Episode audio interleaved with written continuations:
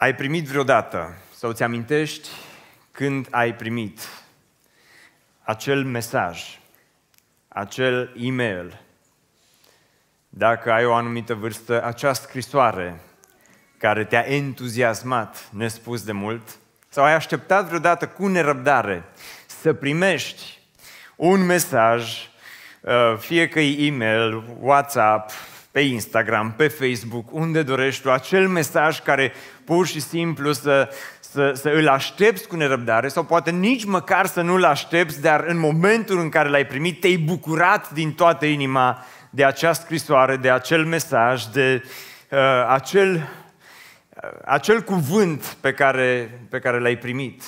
Care a fost cel mai frumos mesaj pe care l-ai primit vreodată? Care a fost cel mai încurajator mesaj pe care l-ai primit vreodată? Nu știu care a fost cel mai frumos mesaj pe care l-ai primit tu, dar uh, vreau să spun despre cel mai frumos mesaj și cel mai frumos e-mail pe care l-am primit eu. Eram în anul, era în anul 2004. Eram tânăr și neliniștit. și mă rugam Domnului să mă ajute să mă însor.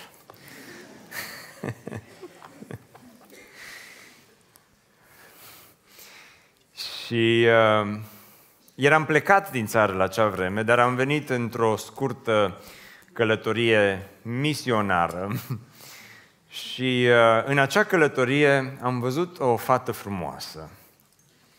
Și știam că n-am nicio șansă. Și acum, cei care sunteți aici și nu sunteți căsătoriți, ascultați cu atenție că se merită să fi venit la BBC și numai pentru asta, că Domnul s-ar putea să vă vorbească. Știam că n-am nicio șansă, dar am zis în felul următor, măi, ce-am de pierdut? Așa că mi-am activat toate serviciile secrete pe care le știam la acea vreme, prieteni, relații și am făcut rost la acea vreme de adresa de e-mail. Și am scris un mesaj. Am încercat să-l scriu cât de frumos am putut. I-am scris, l-am recitit de vreo 10 ori și apoi am apăsat butonul Send. Și apoi din 5 în 5 minute îmi verificam telefonul să văd dacă am primit răspuns. Mă rog, nu telefonul, calculatorul, că telefonul nu era așa de deștept la acea vreme. și după 5 minute m-am uitat să văd și nimic. După 10 minute, nimic. După 15 minute am început să mă panichez. Și am zis, măi, nu se poate. Dar ce are cu mine? Și pentru că era nu doar o fată frumoasă, dar și deșteaptă, mi-a răspuns abia după două zile. Dar când am primit acel mesaj, nici măcar nu l-am citit cu atenție, doar m-am bucurat că mi-a răspuns. Și, slavă Domnului, astăzi sunt căsătorit cu acea fată frumoasă. Dar a fost cel mai frumos mesaj pe care l-am primit și cel mai încurajator mesaj pe care l-am primit. Și totul a început punându-mi această întrebare sau spunându-mi, Mă, Cristi, oricum n-ai nimic de pierdut. Dacă ești aici și nu ești căsătorit și vrei să-i scrii cuiva, dar n-ai uh, curajul, oricum n-ai nimic de pierdut. Să vedeți câte nunți or fi anul viitor la BBC pe dimineața aceasta. Dar uh, Astăzi ajungem în Ezra, capitolul 7. Și am văzut săptămâna trecută, zice, ce legătură are asta cu Ezra? Nu un pic rămâneți cu mine care legătură. Am văzut săptămâna trecută cum Ezra apare pe scena istoriei și Dumnezeu începe să-l folosească și am văzut un rezumat al întoarcerii lui la Ierusalim cu cel de-al doilea val de întoarcere a oamenilor, a evreilor din exil. Și a fost doar un rezumat. Acum, în capitolul 7, la versetul 11, ni se detaliază cum s-a întors uh, Ezra, ce s-a întâmplat de fapt, cum a avut loc întoarcerea lui, cu ce a început toată această idee care a încolțit în mintea lui și cum l-a ajutat Dumnezeu să ajungă din Babilon la Ierusalim. Și totul a început cu un mesaj. Totul a început cu o scrisoare, care, slavă Domnului, n-a fost pierdută, n-a fost o scrisoare pierdută, ci a fost o scrisoare specială pe care Ezra a primit-o într-un moment cheie din viața lui. Și în această dimineață aș vrea să ne uităm la această scrisoare, să vedem cine este cel care a trimis-o și să vedem conținutul ei și să vedem cum, să vezi cum poate Dumnezeu să te încurajeze pe tine în momente cheie din viața ta, când poate ești descurajat și ai nevoie de încurajare, așa cum l-a încurajat și pe Ezra. Cum poate Dumnezeu să te ajute pe tine personal să-ți împlinești obiectivele pe care poate tu ți le-ai propus pentru viața ta, pentru Dumnezeu, pentru împărăția lui Dumnezeu. Așa că haideți să fim atenți la cuvântul Domnului. Ezra, capitolul 7, versetul 11. Iată cuprinsul scrisorii date de împăratul Artaxerxe, și în dimineața asta o să vorbim mult despre împăratul Artaxerxe. Putem să spunem împreună Artaxerxe. Putem? Doi, trei și. Ați putea voi să predicați, că eu așa îmi vine să pocesc cuvântul ăsta, dar e un împărat fain cu un nume greu de pronunțat. Eu să-i spun doar Arta. Voi puteți să-i spuneți Xerxe preotului și cărturar... Hai să citesc tot versetul. Iată cuprinsul scrisorii date de împăratul Arta, preotului și cărturarului Ezra, care învăța poruncile și legile Domnului cu privire la Israel. Artaxerxe, puh, mi ieșit, împăratul împăraților către Ezra, preotul și cărturarul iscusit în legea Domnului cerurilor și așa mai departe am dat poruncă să se lase să plece aceia din poporul lui Israel, din preoții și din leviții lui, care se află în împărăția mea și care vor să plece cu tine la Ierusalim. Tu ești trimis de împăratul și de cei șapte sfetnici ai lui să cercetezi în Iuda și Ierusalim după legea Dumnezeului tău care este în mâinile tale și să duci argintul și aurul pe care împăratul și sfetnicii săi l-au dăruit cu dragă inimă Dumnezeului lui Israel, la cărui locuință este la Ierusalim. Tot argintul și aurul pe care îl vei găsi în tot ținutul Babilonului și darurile de bunăvoie făcute de popor și preoți pentru casa Dumnezeului lor la Ierusalim. Ca urmare, vei avea grijă să cumperi cu argintul acesta viței, berbeci, miei și ce trebuie pentru darurile de mâncare și jertfele de băutură și să le aduci pe altarul casei Dumnezeului vostru la Ierusalim. Cum vi se pare până aici scrisoarea lui Artaxerxe către Ezra? Cum vi se pare scrisoarea lui? A, nu prea sunteți atenți la scrisoarea. Hai să vă citesc, mă fiți atenți să vedeți că eu zic că merge din ce în ce mai bine. Cu celălalt argint și aur să faceți ce veți crede de cuvință, tu și frații tăi, potrivit cu voia Dumnezeului vostru. Pune înaintea Dumnezeului din Ierusalim uneltele care îți vor fi încredințate pentru slujba casei Dumnezeului tău. Să scoți din casa visteriilor împăratului ce va trebui pentru celelalte cheltuieli pe care le vei avea de făcut cu privire la casa Dumnezeului tău. Eu, împăratul, Arta, dau poruncă tuturor visternicilor de dincolo de râu să dea îndată lui Ezra, preot și cărturar, iscusit în legea Dumnezeului cerurilor, tot ce vă va cere. Cum vi se pare scrisoarea lui Artaxerxe? E foarte tare, nu? tot ce va cere până la 100 de talanți de argint, 100 de uh, cori de grâu, 100 de bați de vin, 100 de bați de unde și sare câtă va vrea tot ce este poruncit de Dumnezeul cerilor să se facă în tocmai pentru casa Dumnezeului cerilor, pentru ca să nu vină mânia Lui asupra împărăției, asupra împăratului și asupra fiilor săi. Vă facem cunoscut că nu puteți spune nici bir, nici dare, nici vamă de trecere peste niciunul din preoți, din leviți, din cântăreți, din ușieri, din slujitorii templului și din slujitorii acestei case a lui Dumnezeu. Cum vi se pare împăratul Artaxerxe? Foarte tare și eu, dacă ar candida astăzi, apropo, să alegeri prezidențiale, să mergeți să votați, să nu uitați, dacă ar candida, eu l-aș vota. Impozit pentru pastor, nu. Pașaport diplomatic, da. Tot ceea ce, ce tare împărat, nu? Ăsta e, ăsta e după inima mea. Uh, dar nu candidează. și și tu, Ezra, după înțelepciunea lui Dumnezeu pe care o ai, pune judecători și dregători care să facă dreptate la tot poporul de dincolo de râu, tuturor celor care cunosc legile Dumnezeului tău și fă-le cunoscut celor ce nu le cunosc. Oricine nu va păzi în tocmai legea Dumnezeului tău și legea împăratului să fie ostândit la moarte, la surghiun, la o globă sau la temniță.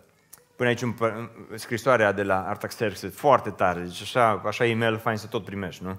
Binecuvântat, și aici răspunsul lui reply. Ezra dă acum reply și spune în felul următor. Binecuvântat să fie Domnul Dumnezeul părinților noștri, care a pregătit inima împăratului ca să slăvească astfel casa Domnului la Ierusalim și a îndreptat asupra mea bunăvoința împăratului, a sfetnicilor săi și a tuturor căpetenilor puternice ale lui. Întărit de mâna Domnului, Dumnezeului meu, care este asupra mea, am strâns pe căpetenile lui Israel ca să plece împreună cu mine. Amin. Și vreau să ne uităm la scrisoarea pe care împăratul Artaxerxe i-o trimite lui uh, Ezra și să vedem cum putem noi să fim încurajați de aceste cuvinte, cum a fost încurajat Ezra și cum ne poate Dumnezeu încuraja pe noi astăzi.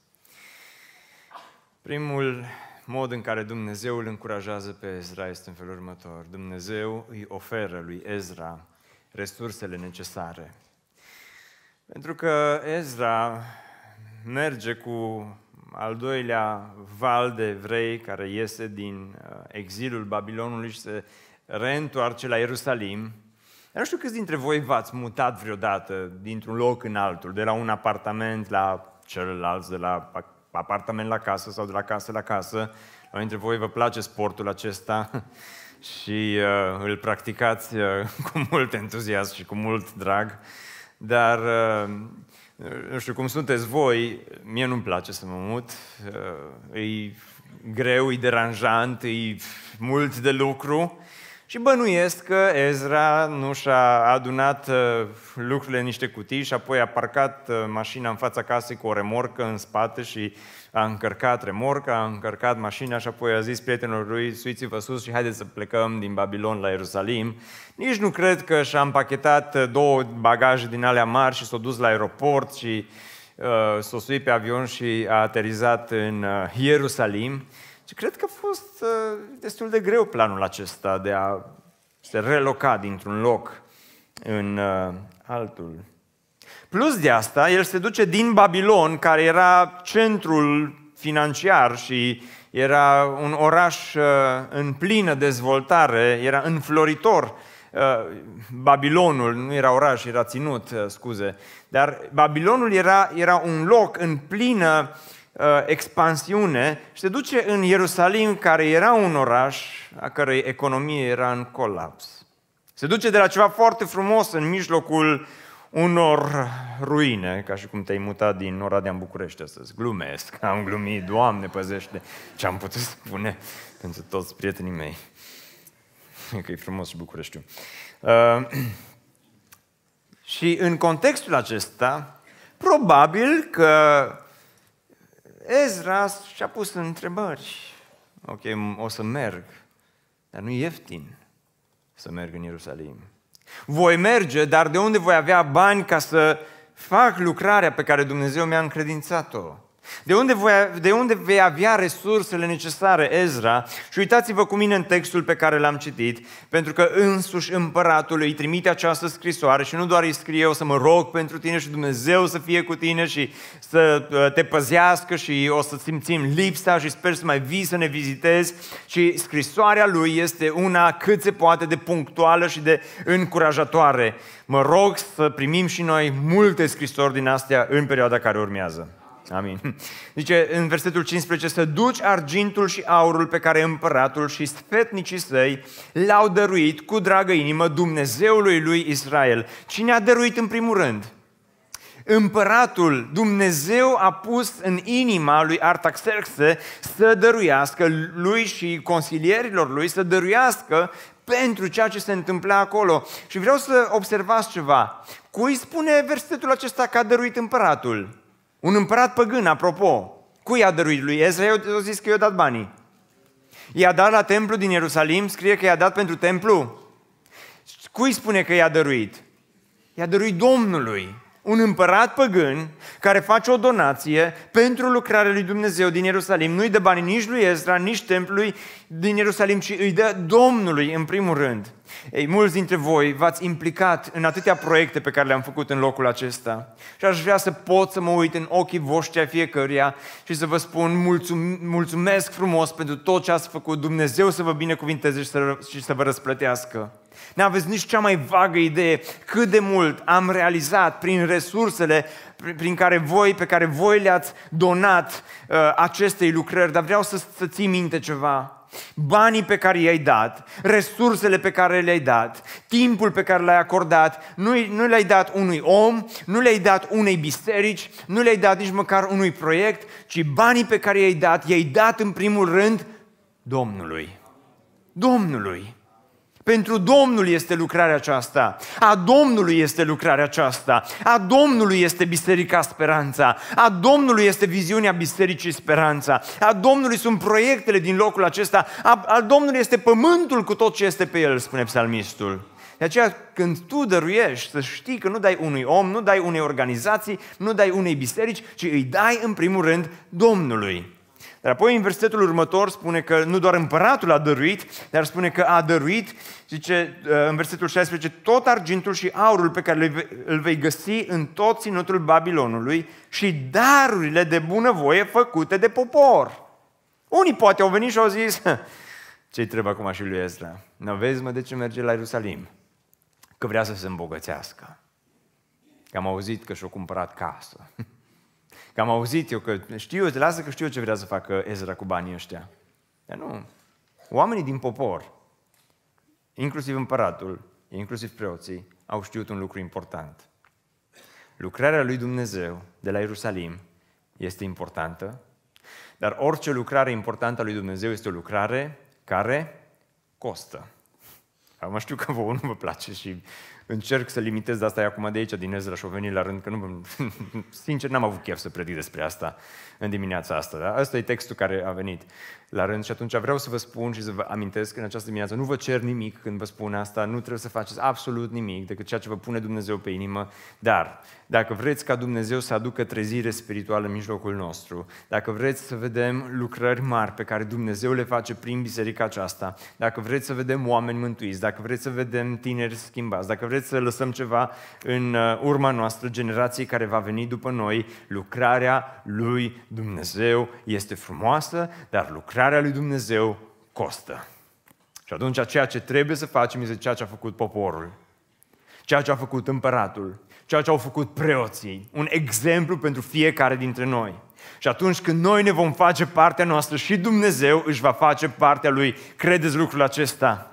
Pentru că ceea ce s-a întâmplat până aici este fantastic. Fac, fac aici o mică paranteză. E adevărat ceea ce a anunțat mai înainte Răzvan. Până acum, din, în ultimii doi ani, am reușit să strângem, cu ajutorul vostru, cu ajutorul prietenilor BBSO, am reușit să strângem peste 2 milioane de euro și să cumpărăm terenul și să aducem uh, construcția la stadiul la care este astăzi. Slavă Domnului pentru aceasta și vă mulțumesc frumos pentru asta. Domnul să vă binecuvinteze și să vă răsplătească fiecăruia dintre voi, și cei care sunteți aici, și cei care ne urmăriți online. Și vreți să vă mai spun ceva? Banii aceștia, în proporție de 98%, sunt capital românesc. Asta înseamnă că i-au dat românii de aici, românii care sunt plecați de aici, oameni care au înțeles importanța lucrării, oameni care au dăruit sacrificial.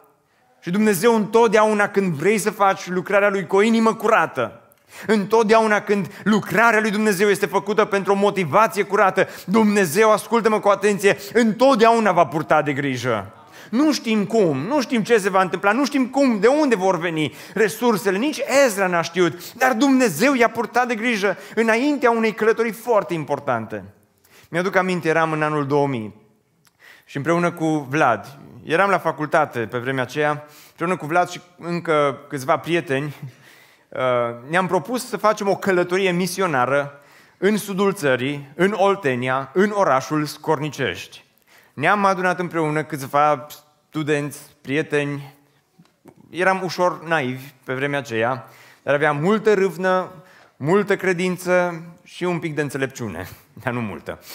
Și am zis, uh, hai să mergem, ne-am rugat Dumnezeu să ne poartă de grijă și am făcut noi un calcul cât ne-ar costa, eram toți uh, săraci și împrumutam bani unul de la celălalt ca să ne cumpărăm uh, uh, câte un uh, suc din când în când și eram cu datorii pe caiet unul la altul. Uh, că nu aveam bani mulți pe vremea aceea și am zis, hai să mergem, hai să ne rugăm Dumnezeu să ne poartă de grijă și credeam că Dumnezeu să ne poartă de grijă, o să ne dea toți banii necesari. Nu știam cum o să ne dea banii, ne-am rugat, am vorbit cu unul altul, am încercat să le spunem mai subtil, mai direct, uite, am avea nevoie să, uh, de bani, că uite ce vrem să facem, să mergem, să-i ajutăm pe misionari, să ne implicăm în lucrarea de acolo. Și uh, o cunoștință, nici măcar prieten nu mi-a fost, era cineva din America venise pe aici, cred că am încercat să-l traduc la un moment dat, că și engleza care o vorbeam pe vremea aceea mai mult puneam de la mine decât ce spuneau oamenii, dar uh, cineva mi-a trimis o carte și m-am dus la poștă, am ridicat uh, coletul, era o carte foarte faină, scrisă de Jim Simbala, uh, Vânt proaspăt, foc proaspăt, și așa m-am bucurat de cartea, m-am dus acasă, am început să o citesc și când am deschis-o, au căzut 20 de dolari din carte. M-am bucurat și mai mult. M-am dus la Vlad și am zis, fii atent, avem toți banii necesari să mergem în, în uh, misiune în Oltenia. Și de acolo, cu ea 20 de dolari, am început să strângem bani, banii necesari să mergem. Am mers aproape o săptămână, am stat acolo, a fost foarte fain Vlad și atunci, pe vremea aia, era cu bugetul, ne-a făcut buget, așa bugetare ne-a făcut, că la un moment dat eram, uh, iartă-mă Vlad că spun asta, dar nu mă pot abține, așa bugetare au făcut că la un moment dat eram într-o benzinărie și am vrut să cumpăr o sticlă de cola la 2 litri jumate. Și a zis, Vlad, hai să cumpărăm uh, sticla asta de suc, să le dăm la toți băieții. Eram pe drum spre casă, încă mai aveam câțiva bani care ne-au și rămas, vă dați seama. Am făcut și economie. Și se uită Vlad la mine și zice, nu o putem cumpăra că nu-i trecută pe buget. De atunci Asta era în anul 2000, asta suntem în 2019. Știți de unde știu că eram în anul 2000? Erau și atunci, eram înaintea primului tur al alegerilor prezidențiale din anul 2000, când prima dată în viața mea am putut și eu să mă duc să votez și am mers plin de entuziasm să votez. Am votat și după primul tur a ieșit pentru al doilea tur Ion Iliescu cu Vadim Tudor. Se poate mai rău. Dar Am făcut și politică astăzi în predică. Dar ce am vrut să spun este că Dumnezeu întotdeauna, când vrei să faci lucrarea lui Dumnezeu, întotdeauna Dumnezeu îți poartă de grijă, într-un mod incredibil. Am împărtășit cu voi săptămâna trecută cum săptămâna trecută la început, după ce am plătit o factură aici la Biserica Speranță, o factură destul de mare, am mai rămas cu foarte, foarte puțin bani pe contul bisericii, 80 de lei. Știam eu că au mai rămas, după aia am o corectat la și au zis că de fapt au fost 800 de lei. O mică diferență acum, nu. de 10 ori mai mult, dar... Uh, dar oricum erau bani puțini. Și uh, așa de bun este Dumnezeu cu noi și o să împărtășesc mai multe în, după masa aceasta. Dar vreau numai să vă spun că Dumnezeu întotdeauna poartă de grijă. O familie care probabil în momentele acestea sunt alături de noi și se uită online, Dumnezeu să vă binecuvinteze din Germania, români plecați în Germania. În vara aceasta ne-au trimis la un moment dat 6.000 de euro.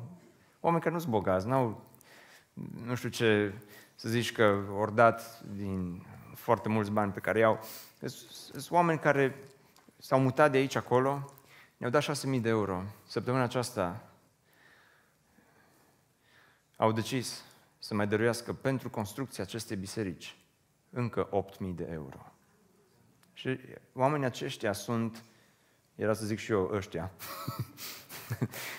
Acești oameni deosebiți, această familie deosebită, sunt oameni ai lui Dumnezeu, care nu vin aici duminică, duminică, poate au fost aici de două ori în viața lor, i-am întâlnit odată, dar care au înțeles că lucrarea lui Dumnezeu costă. Și le-am scris un mesaj de mulțumire și stați numai să vă, să vă citesc ce, ce mi-au răspuns înapoi. Le-am mulțumit frumos pentru gestul extravagant pe care l-au făcut față de biserică și mi-au scris așa, dragă Cristi, nu vrem să fim modești, nouă ni se pare rușinos de puțin cât am dăruit în comparație cu nevoile pe care le vedem la construcție. Vă iubim și îl iubim pe Dumnezeu, de aceea nici un gest nu ni se pare extravagant.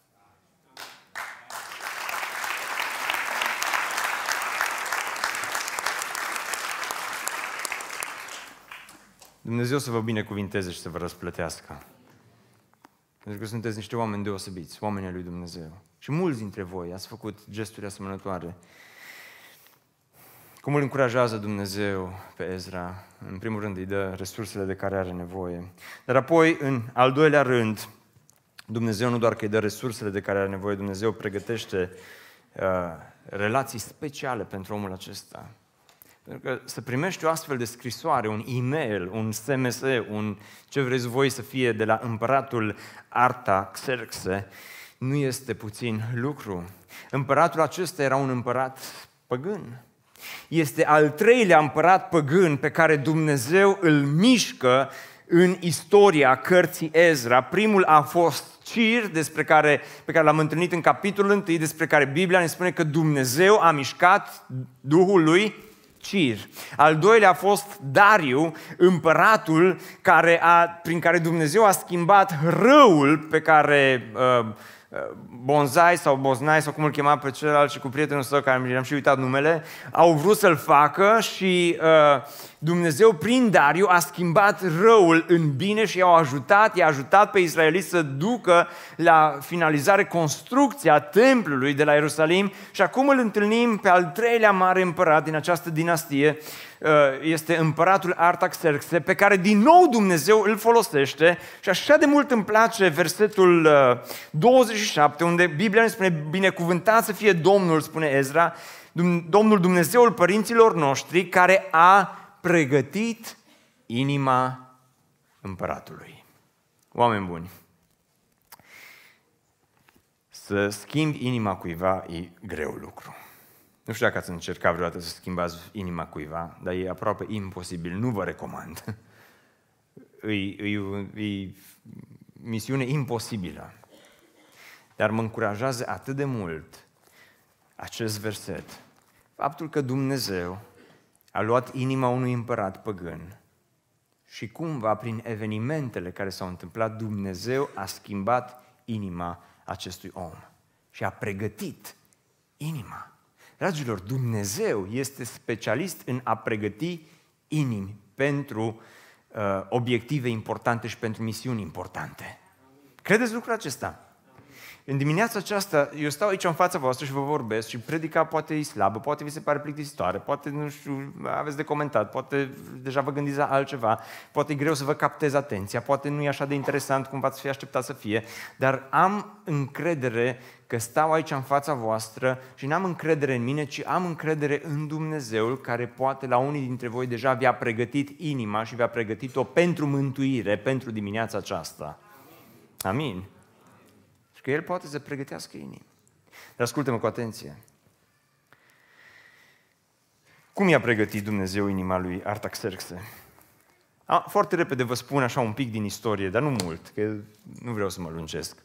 Dar e interesant acest personaj, Artaxerxe. El avea și o poreclă, era, porecla lui era mână lungă, pentru că istoricii ne spun că acest împărat avea mâna dreaptă mai lungă decât uh, mâna stângă. Și la, cu vreo trei ani înainte să, ca să se întâmple evenimentele din Ezra, capitolul 7, când încă și el era proaspăt ales ca și împărat, a avut loc o revoltă a unor greci. Revolta a avut loc în Egipt. Au fost uh, câțiva atenieni din Grecia care s-au dus în Egipt, în regiunea, în regiunea Memphis, și au început acolo o revoltă împotriva împăratului. Și ultimul lucru pe care și l-a dorit Artaxerxe a fost ca această undă de revoltă să meargă din Egipt până înspre Ierusalim. Așa că fiți mai atenți la evenimentele uh, geopolitice care s-au întâmplat în acea, în acea vreme. Împăratul Artaxerxes sunt unii de părere că ar fi făcut următorul lucru. L-ar fi trimis pe Ezra, pe cărturarul Ezra, un om iscusit, un lider adevărat, un om al lui Dumnezeu, l-ar fi trimis intenționat la Ierusalim ca să învețe acolo pe oameni legea lui Dumnezeu și astfel să se asigure că măcar regiunea Ierusalimului este oarecum în siguranță și se poate pune bine cu Ezra plus uh, ceilalți oameni din Ierusalim. Înțelegeți? Dumnezeu a mișcat istoria și a mișcat evenimentele astfel încât inima împăratului să fie pregătită din punct de vedere spiritual.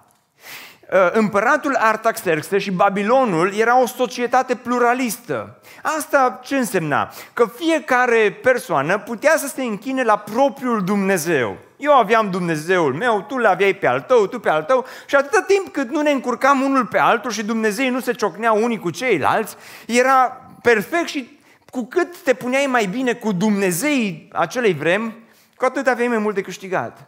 Și într-un fel, mă întreb eu, hai să vă citesc versetul 23. Oare nu încearcă Artaxerxes să se pună bine cu Dumnezeu? Uitați-vă la versetul 23. Tot ce este poruncit de Dumnezeul cerurilor să se facă în tocmai pentru casa Dumnezeului cerurilor, pentru ca să nu vină mânia lui asupra împărăției, asupra împăratului și asupra fiilor săi.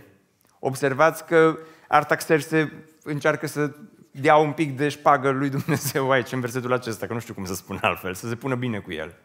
Că au zis, nu știu dacă el chiar s-a pocăit sau nu, dar au zis, sunt două categorii de oameni care se pocăiesc. Oameni care se pocăiesc din dragoste pentru Dumnezeu și oameni care se pocăiesc din teamă pentru Dumnezeu. Înțelegeți?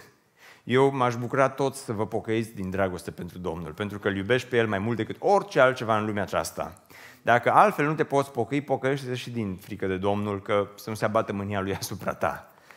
Dar Artaxerxes i-a spus lui Ezra, auzi, du-te la Ierusalim, îți dau toți banii de care ai nevoie, dar când aduci jertfe acolo, te rog, pune o vorbă bună pentru mine la șeful, ca să, ca să nu vină mânia lui asupra casei mele, cu o zis Artaxerxes, măi, n-am nimic de pierdut cu chestia asta. Dacă se roagă pentru mine, cu cât se roagă mai mult, cu atâta mai bine. Și Dumnezeu în suveranitatea lui, a mișcat istoria, a mișcat evenimentele, astfel încât împăratul Artaxerxes să-i dea voie lui Ezra. A fost o relație specială, o inimă pe care Dumnezeu a pregătit-o pentru ca Ezra să poată să extindă, să meargă să extindă împărăția lui Dumnezeu la Ierusalim. Dragilor, este fantastic cum lucrează Dumnezeu. Este incredibil cum îi mișcă Dumnezeu pe oameni, cum știe să pregătească inimi, îmi pregătește împărați, pregătește consilieri, pregătește oameni de rând, pregătește copii, pregătește tineri, pregătește oameni din biserică pentru ca Dumnezeu să-și ducă planurile la îndeplinire. În alte cuvinte, asta se cheamă providența lui Dumnezeu în istorie. Ce înseamnă providența lui Dumnezeu? Că El nu a părăsit lumea lăsând-o să se descurce singură, ci El continuă să fie prezent în viețile făpturilor sale omenești și în purtarea de grijă față de creația sa. Acesta este Dumnezeu, aceasta este providența lui Dumnezeu. Permanenta purtare de grijă a lui Dumnezeu pentru creația sa se cheamă și se numește providența lui Dumnezeu. Și asta întâlnim în textul acesta. Un Dumnezeu care nu-l părăsește pe Ezra. Un Dumnezeu care nu-și abandonează poporul. Un Dumnezeu care mișcă inimi. Un Dumnezeu care mișcă națiuni. Un Dumnezeu care mișcă imperii întregi. Un Dumnezeu care mișcă imperiul babilonian pentru ca să-și ducă planurile la îndeplinire pentru Ierusalim și pentru casa lui Dumnezeu la Ierusalim. Dragii mei, ascultați-mă cu atenție aici la Biserica Speranța tot ceea ce ne trebuie în dimineața aceasta. Nu, nu e vorba despre bani care ne mai trebuie, deși trebuie să ne plătim facturile, nu e vorba despre oameni, ci este vorba despre credința noastră într-un Dumnezeu care poate să miște istoria, nu în favoarea noastră, ci în favoarea împărăției sale. Și noi putem să fim instrumente în mâna lui Dumnezeu. Ezra era un instrument în mâna lui Dumnezeu. Artaxerxes era un instrument în mâna lui Dumnezeu pe care Dumnezeu îl folosea pentru a-și duce planurile la îndeplinire. Nu știu unde te găsești tu astăzi, nu știu unde te găsește pe tine ziua aceasta, dar știu următorul lucru. Indiferent cine ești, indiferent care sunt planurile, dacă inima ta bate pentru împărăția lui Dumnezeu, Dumnezeu, Dumnezeu va mișca oameni și evenimente și circumstanțe, astfel încât să te ajute pe tine și să ne ajute pe noi să vedem împărăția lui Dumnezeu venind pe pământul acesta. De aceea când ne rugăm spunem, vie împărăția ta, facă-se voia, Dumnezeu dădea la o parte o împărăție întreagă din Babilon pentru ca împărăția lui să coboare din nou peste Ierusalim când s-a născut Iisus Hristos. Totul aici, dragilor, duce înspre acest punct culminant al istoriei, când Dumnezeu începe să pregătească scena istoriei pentru ca Iisus Hristos să se nască vreo 400 și ceva de ani mai târziu în lumea aceasta. Incredibil. Nu e despre templu, este despre Iisus Hristos și împărăția Lui. Amin? Și vreau să închei citindu-vă ultimul verset și spunându-vă ultimul lucru. Dumnezeu nu doar că îți dă resurse, nu doar că îți creează relații speciale, dar Dumnezeu îți dă curajul de care ai nevoie. Pentru că spune Ezra în ultima parte a versetului 28, întărit de mâna Domnului Dumnezeului meu, care era asupra mea, am strâns pe căpetenile lui, pe căpetenile lui Israel ca să plece cu mine. Dragilor, nu știu cum sunteți voi, dar uneori, în fața planurilor mărețe ale lui Dumnezeu, mie mi se face uneori inima cât un purice. Pentru că mă uit la magnitudinea lucrărilor pe care Dumnezeu le-a pregătit pentru noi. Mă uit la ceea ce Dumnezeu a pus în gândul nostru. Și de atâtea ori mă gândesc, oare o să reușim? Oare Dumnezeu o să-și țină promisiunile? Oare se va întâmpla? Și de fiecare dată răspunsul la această întrebare este același. Dacă te încrezi cu adevărat în Dumnezeu, se va întâmpla. Babilonian. În Babilon, mașinile erau mai faine decât cele de la Ierusalim. În Babilon, casele erau mai faine decât cele de la Ierusalim. În Babilon se întâmplau lucrurile, acolo era centrul financiar și apropo, doar asta vreau să vă mai spun, evreii care au mers în exil în Babilon, prima generație au dus-o extrem de greu. Dar generațiile de evrei care s-au născut în Babilon au început să-și construiască un rost în viață.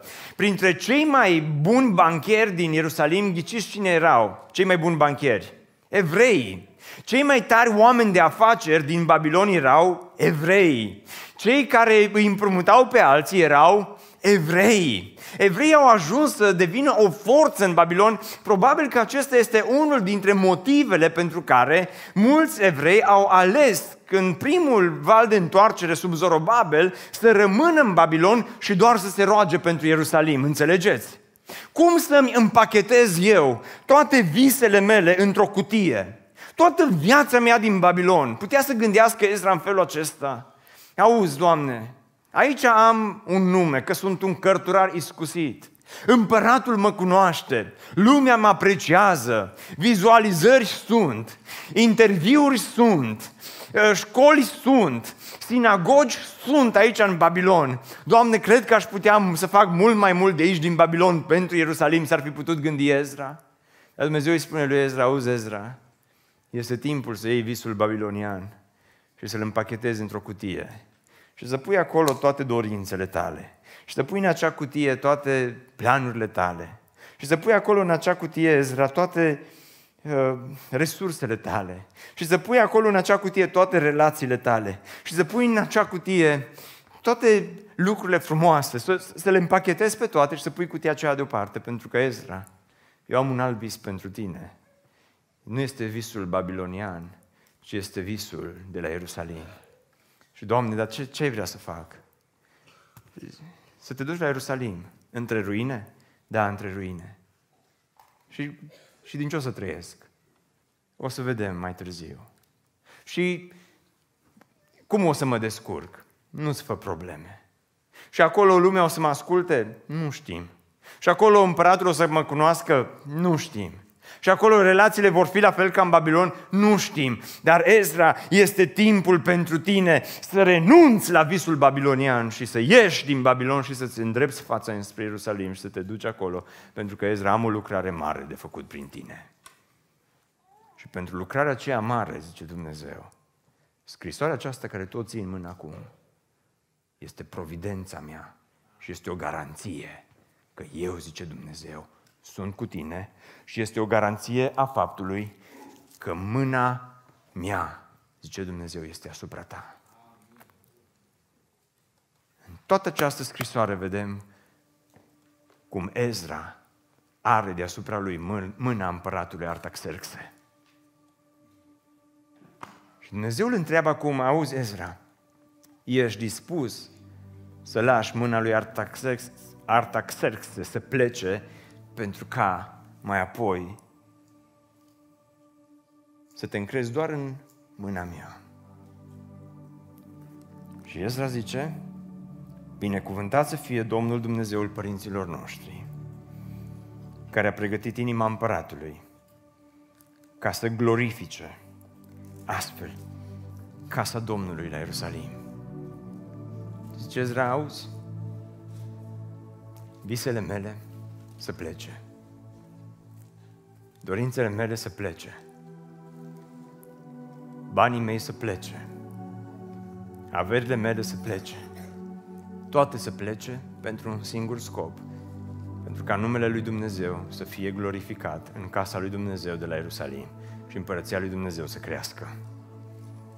Întărit de mâna Domnului Dumnezeului meu, care era asupra mea. Întărit. Acesta este titlul predicii din dimineața aceasta, întărit. Întărit. Întărit de mâna Domnului. Poate ești aici și ți este atât de greu și ești descurajat. Pentru că ai alergat după tot felul de vise care s-au spulberat în negura acestei lumi. Vis după vis. Dumnezeu ți l-a suflat. Unele vise tu singur ți le-ai suflat. Și astăzi ai rămas mai gol, astăzi ai rămas mai sărac, astăzi ai rămas mai descurajat ca niciodată. Și te întrebi, de ce s-a spulberat visul familiei frumoase? De ce s-a spulberat visul unei căsnicii frumoase? De ce s-a spulberat visul unui business frumos? De ce s-a spulberat? Eram atât de aproape, Cristi. De ce s-au spulberat toate aceste relații și resurse și totul Dumnezeu parcă mi-a suflat? Pentru ca tu astăzi să știi că singurul care te poate întări este Dumnezeu și mâna bună a lui Dumnezeu care să fie deasupra vieții tale. Este singurul. Este singura mână care poate să stea deasupra vieții tale și să spună, da, te pot călăuzi. Pentru că astăzi am o întrebare. Care a fost cel mai tare om de afaceri din Babilon de pe vremea lui Ezra? Știți cum l-a chemat pe cel mai tare om de afaceri din Babilon de pe vremea lui Ezra? Știți cum l-a chemat? Știți? Care este numele? Istoricii ne spun că habar nu am, nu știu. Dar probabil au fost oameni foarte bogați care au zis, hmm, ne vom realiza bine acolo. Dar știți cum l-a chemat pe omul pe care Dumnezeu l-a scos din Babilon, l-a dus la Ierusalim și a adus reformă, și a adus trezire spirituală și a adus prin el a pregătit scena istoriei pentru ca Iisus Hristos să coboare 400 de ani mai târziu în lumea noastră. Știți cum l-a chemat pe acest om? Numele lui este Ezra. Pentru că mâna Domnului a fost asupra lui. Amin.